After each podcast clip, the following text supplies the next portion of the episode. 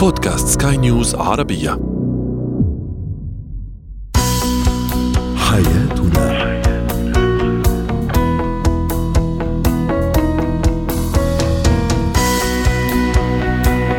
مستمعينا الكرام أهلا بكم معنا إلى حياتنا برنامجكم اليومي الذي يعنى بشؤون الأسرة وباقي الشؤون الحياتية الأخرى والذي يمكنكم أيضا الاستماع إليه عبر منصة بودكاست سكاي نيوز عربية وأيضا باقي المنصات الأخرى. معي أنا أمال شابه نتابع اليوم عدد من المواضيع. سنتحدث عن الزوجة النكدية كيف نتعامل معها؟ كيف نتصرف أيضا إذا ما تناول الطفل عن طريق الخطأ الدواء؟ وأخيرا في فقرة الموضة في فقرة الجمال تحديدا الموضة اليوم. عن الحذاء الأبيض كيفية تنسيقه في فصل الشتاء. هو وهي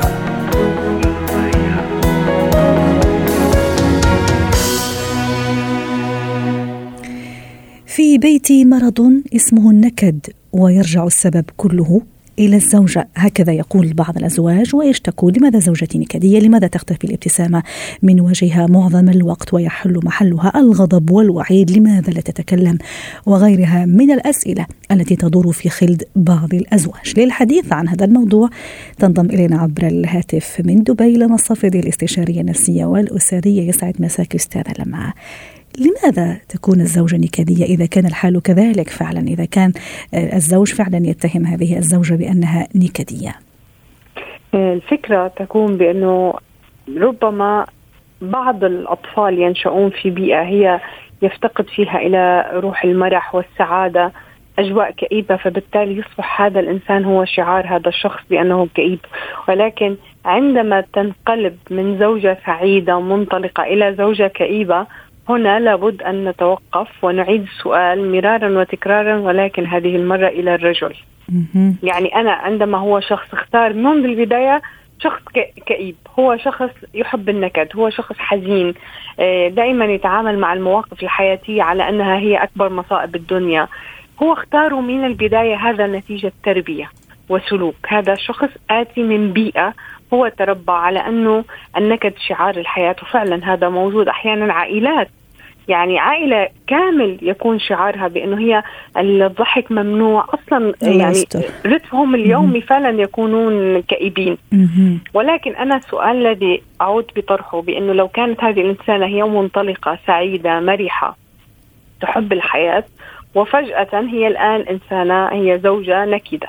أو أنها مثلا استاذه لما سامحيني قطعت كلامك إنه ممكن تكون مع أهلها مع عائلتها مع أبوها أمها صديقاتها صاحباتها. سعيدة. سعيدة عادية جدا. تقلب على نكدية لما أو نكدة لما يجي الزوج. فالمشكلة إذا هي مشكلة شخصية. يعني هي ليست مشكلة سلوكية. نحن هنا لا نقوم بتعديل سلوك الزوجة على أساس أن تصبح متفائلة وتغيير المفاهيم. المشكلة هي مشكلة شخصية بطريقة التعاطي مع هذا الشخص. أنت بتعرفي من ضمن الاستشارات اللي أنا بسمعها يوميا بأنه أحيانا تأتي زوجات ويقولن بأنه أنا مثلا آتي إلى البيت سعيدة أحيانا هو يستفزني بسلبيته بالبرود بكلام جارح بالتهميش بدون أن أشعر أصبح نكدي آه مزعجة آه عصبية صراخ هو عنواني آه فبالتالي أحيانا هناك فعلا أسباب لا شعورية قد تدفع بالزوجات أن يصبحن بهذا الأسلوب. النقطة الثانية أحيانا متطلبات الحياة.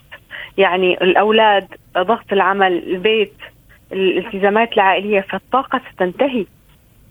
لذلك نحن دائما نقول لكل الأزواج إذا فعلا وجدت زوجتك نكدية ابحث عن السبب مد يد المساعدة لا تهرب من الباب لأنه الأغلب شو بيسوي؟ الأغلب حاليا إذا فعلا هو دخل وجد زوجته بهذا المود أنت نكدية أنت دائمه التذمر النق فهو أفضل حل هو الهروب. أو أفضل حال أحيانا يعني اسمعه مرارا وتكرارا النوم هو يذهب للنوم خلص تنتهي المشكلة. أو أيضا ممكن أحيانا يقول لك هذا الزوج إنه أنا حاولت معها مرة واثنين وثلاثة حاولت إني أحاول أرضيها أشوف النقطة اللي ممكن عملت لها إزعاج أو عمل لها يعني شوية يعني إزعاج وشويه اكتئاب. لكن الأمر دائما يعاد ويكرر بنفس الطريقة. ممكن ترضى ساعة ساعتين يوم يومين لكن مرة أخرى يرجع ترجع المشكلة. طب خلينا نحكي كيف نتعامل في كلتا الحالتين بمعنى إذا كانت هي أصلا من ذات منشأ بين قوسين نكدي يعني هل في حل؟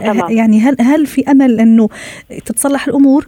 وأيضا إذا كان هو ممكن قد يكون السبب من الأسباب أو يعني قد يكون. آه، اولا إذا كان المنشأ هي آتية من هذه البيئة فالتغيير يتطلب فعلا مراحل وأنا أنصح كل شخص فعلا بأنه أنت لابد إذا أردت تغيير هذه الإنسانة فابدأ عالجها بالأسباب الأساسية وأبسط الأساليب. اجلس معها جلسة حوار يعني دعها تتحدث عن كيفية تعاطيها مع المشاكل كيفية تعاطيها مع الصدمات وقم بتغيير. إذا كان الزوج لديه القدرة والرغبة بتغييرها لتكون سعيدة قد يستطيع أن يؤثر. وإذا فشلت بتغيير هاي الإنسانة وأنت اخترتها منذ البداية فإذا هناك حق عليك لأنك أنت اخترتها وهي فترة الخطوبة والتعارف. أنت مقتنع أنها كانت بنفس الصفات. نيجي للنقطة الثانية. في حال لو هو قال بأنه أنا حاولت ولم أستطع فبالتالي هم يحتاجوا إلى شخص ثالث. لأنه أحيانا هذه أيضا من القصص اللي اسمعها لأنه هو يقول حاولت وفشلت. عندما أسأل الزوجة تقول هو أصلا لا يفهمني حتى يحاول. هو أصلا لا يدرك ما الذي يزعجني. هو يقول بأنه حاول حتى يشيل الحمل عن كتفه. فبالتالي نحن يمكن بمجتمعنا فكرة بأنه المشاكل الأسرية لها حل يمكن مغيب أستاذ أمل وأنا لا لا أعرف سبب هذا الروتين الأسري. دائما نحن نقوم بالمكابرة لا نقوم بالبحث عن حلول. أحيانا الحل يكون أيوة. بوجود طرف ثالث. أيضا على ذكر على ذكر ال ال الاعتراف يزيد فضلك. على ذكر الاعتراف هل هذه الزوجة النكديه أو النكدة تعرف إنه مع نفسها إنه هي كذلك؟ هل تعترف إنه الأمر كذلك؟ أحيانا لا تعترف. أحيانا تكون مغيبة الفكرة لأنها تقول بأنه أنا نفس النكديه والدليل بأنه أنا مع أصدقائي وأهلي أنا سعيدة وفرحة. هي فقط ظروف الحياة. طيب. بالنسبة له هي نكدية. فبالتالي هون نحن أمام تناقضات. يعني نحن أنت عارفة في الحياة الزوجية لابد أن يكون الزوجين حتى لو لم يتقاطعا ولكن يكون كخطين مستقيمين متوازيين بالأفكار والأهداف والأحلام. حتى نعم. أحيانا إن لم يوجد الحب. ولكن هون بهي الحالة هما خطان متنافران. يعني هما خطان كل منهما يغني على ليلى فبالتالي لن يصلا إلى هدف. حتى أيضا نكون متوازنين أستاذة لما حكينا ويعني وقلنا للزوج إنه يجب إنك أنت كمان تقوم يعني بمحاولات سواء كان إذا كان هذا طبعها من الأول أو إنه أنت تكون قد تكون السبب. أيضا ما هي نصيحتنا لهذا النوع من الزوجات اللي تحس حالها إنه حابة تطلع من هذه الدائرة لكن مش قادرة أو أصلا هي اللي ما عم تفكر أصلا أنه تطلع من هذه الدائرة هل في نصيحة ممكن نقولها لهذه طبعا. السيدات؟ آه نصيحة أنا سأتوجه أولا بنصيحتين على السريع أولا م. نعم. للزوجة اللي هي تعاني فعلا بأنه هي تعتقد بأنه أنا فعلا أصبحت زوجة نكدية قومي بمراجعة حساباتك اليومية الأعباء وحاولي إزالة الأعباء غير الضرورية من يومياتك أو التي تتوهمي بأنها ضرورية أعطي نفسك بعض الأنانية بأنه يكون عندك وقت خاص لإحساس بالسعادة وابحثي عن هواياتك ابحثي عن الأمور التي كانت في السابق مصدر سعادة. يعني في بعض يكتشفنا فعلا أنا كل حياتي كنت أرسم. أنا مثلا أعزف لماذا توقفت فجأة؟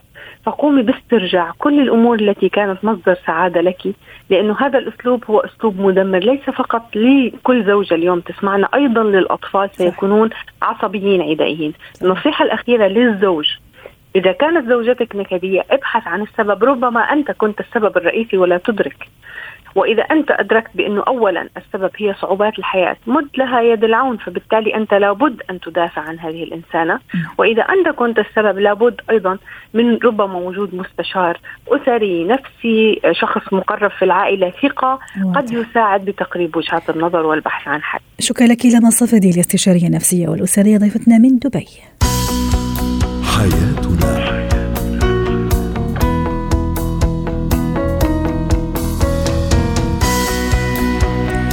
نجدد تحية لكل مستمعينا ومستمعاتنا أنتم تستمعون لحياتنا.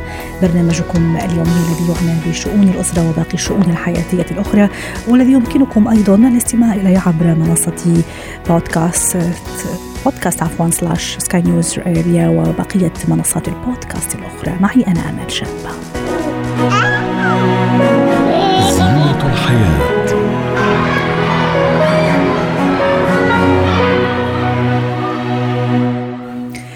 أحيانا وفي غفلة من أمرنا كأولياء أمور قد آه، يتناول الطفل أدوية بالخطأ. نتحدث اليوم عن كيفية إسعاف هذا الطفل إذا ما تناول دواء ما بالخطأ.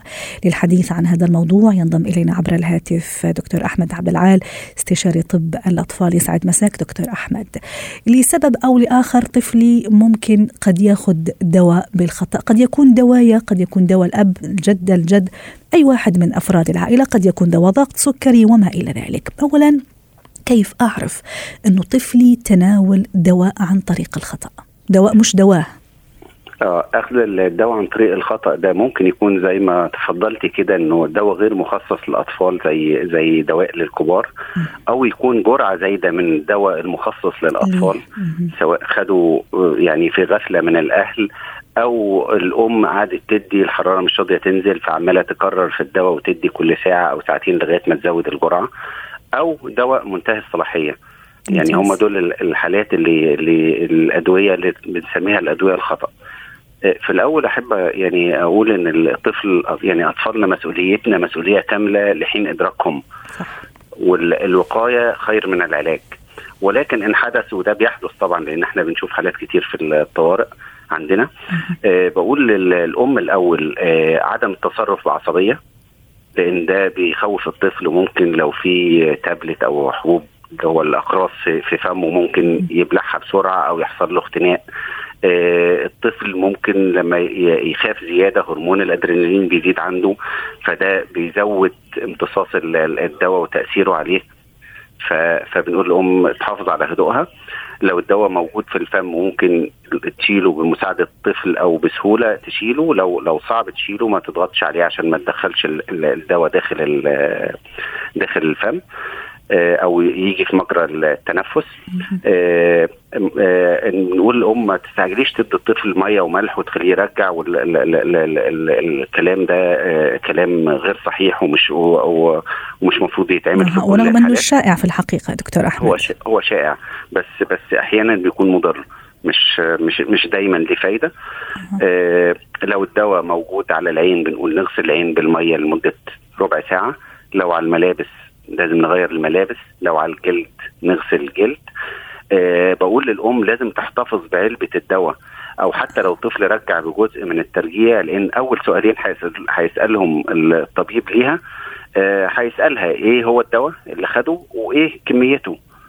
الجرعة. دول آه الجرعة بتاعته. آه لأن الأدوية مقسمة لأدوية أشد خطورة وأدوية خطرة وأدوية أقل خطورة. يعني زي ما تفضلتي في الأول لقاء قلتي أدوية السكر.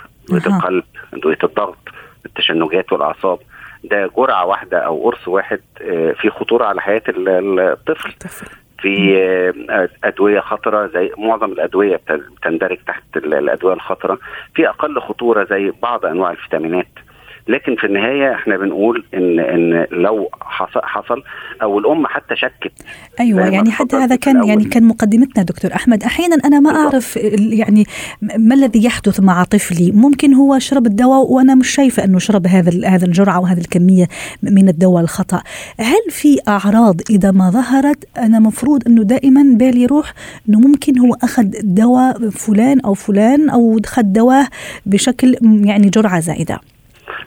لو لو لقيت الأم الأول إن الطفل آه إن الطفل بيلعب في دواء معاه لازم تعده. لو أقراص لازم تعدها وتشوف خدت منها كام وفعلا في ولا لأ لو في حاجة في بقه. لو لو دواء ناقص من عندها خصوصا لما الدواء يكون في متناول الطفل. فلازم الأم تاخد بالها من الكلام ده أو الطفل ظهر عليه أعراض مثل؟ آه أعراض أعراض زي حاجة في الوعي في ال في ال حاجة في الوعي تقصد حضرتك غيبوبة غيبوبة مثلا غيبوبة أو نقص في الوعي أو الطفل أه. مش طبيعي أو ترجيع مستمر. ممكن تراجع نفسها في ال في ال الأدوية خصوصا لو هي بتاخد دواء سكر أو دواء ضغط أو أي أدوية موجودة في البيت حواليها. أو بيسموه مسرح الأحداث اللي هو اللي هو في متناول الطفل.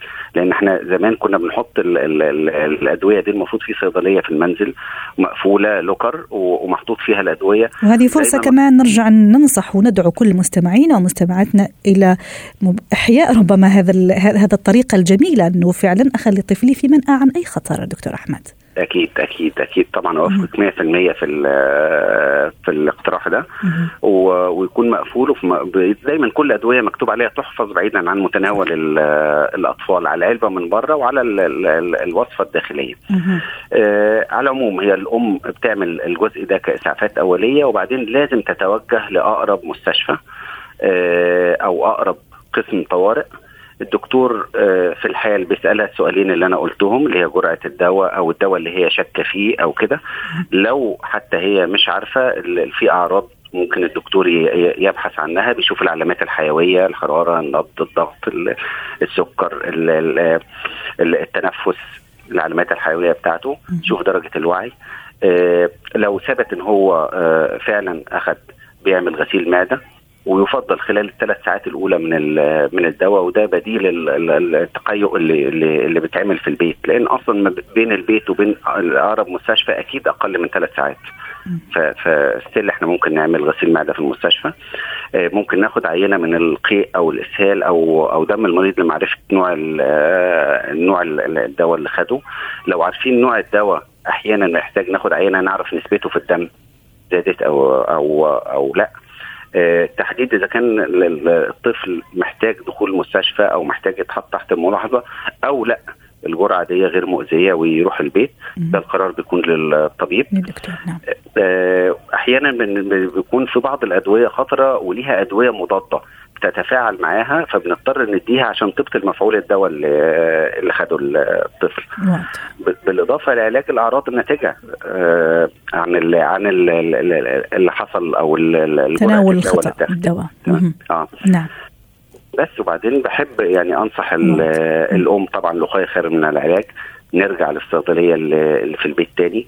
آه، يا ريت آه، تعرف إن إن الطفل مسؤوليتها حتى وهي في شغلها وسايباه مع الخادمة هي المسؤولة عن متابعته وعن تأمينه آه لازم لو آه شكت مجرد شك أو حتى جرعة. بسيطة جدا لازم تذهب لل... تروح لل- لل- للطوارئ في. المستشفى. آه وتعرض الموضوع على الطبيب وهو اللي يقرر آه، خطورة ال- ال- ال- الحالة الحالة. من آه اللي خصوصا إن الأعراض ممكن ما تظهرش على طول أها ممكن تظهر بعد بعد فترة. وتبقى فعلا زي ما تفضلت في البداية دكتور أحمد الوقايه خير من ألف خير عفوا من ألف علاج واطفالنا هم دائما أمانة في أعناقنا. شكرا لك دكتور أحمد عبد العالي استشاري طب الأطفال كنت معنا من دبي. جمالك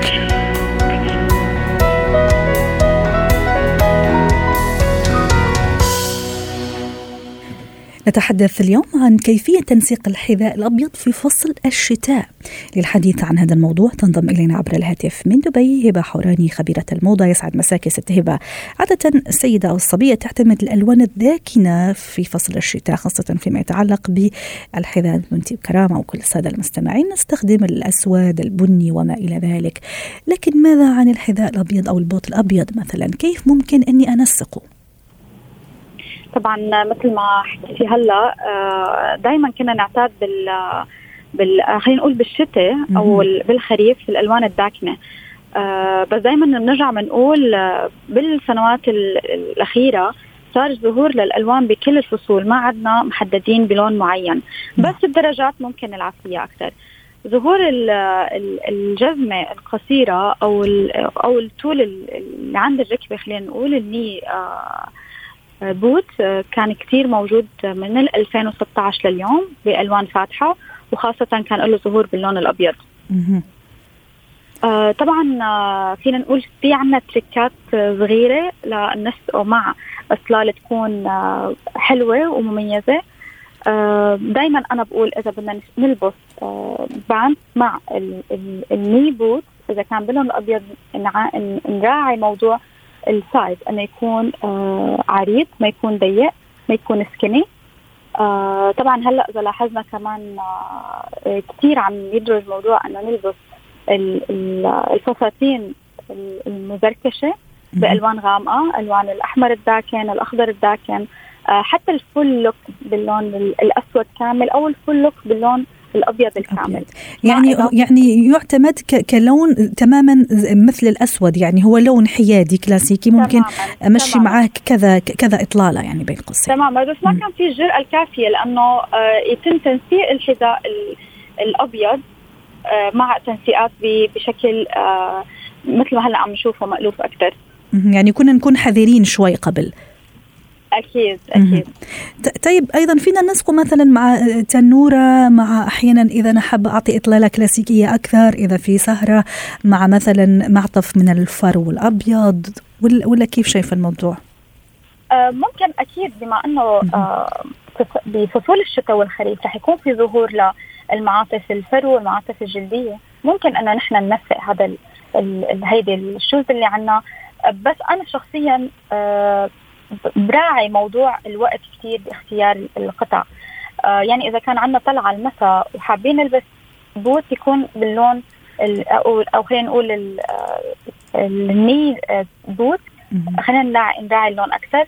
نحاول أن نكون آه، ارتدائنا لهذا اللون بفترات مع بعض maximum مع بعض الظهر أو الصباحية. أها. يعني هو غير مناسب أكثر شيء يعني غير مناسب للسهر يعني بين قوسين. أكيد لا. طب إذا حبينا نسقه مثلا مع مع جينز مثلا مع بنطلون جينز كيف أيضا يكون هذا هذا التنسيق؟ كيف راح أعتمده؟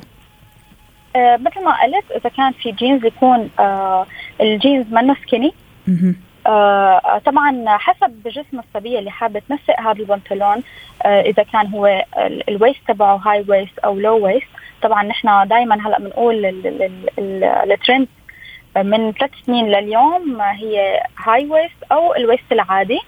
نبتعد تماما عن ال low waist. آه، تنسيقتها بتكون حتى طول البنطلون لازم يكون إما آه، على الكاحل آه، حتى أقصر ما يكون أو أطول.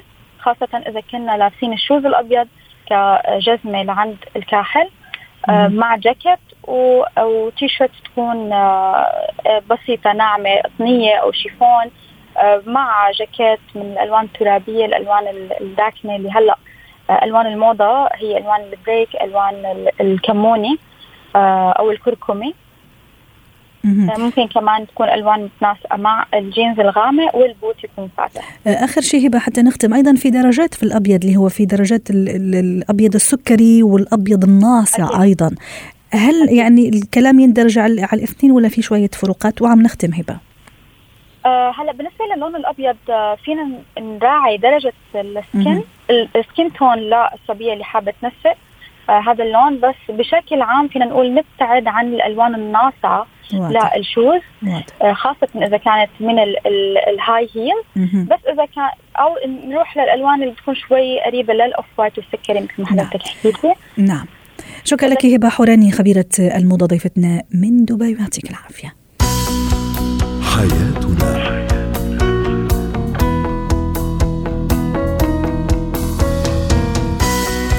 ختام حياتنا. شكرا لكم وإلى اللقاء. حياتنا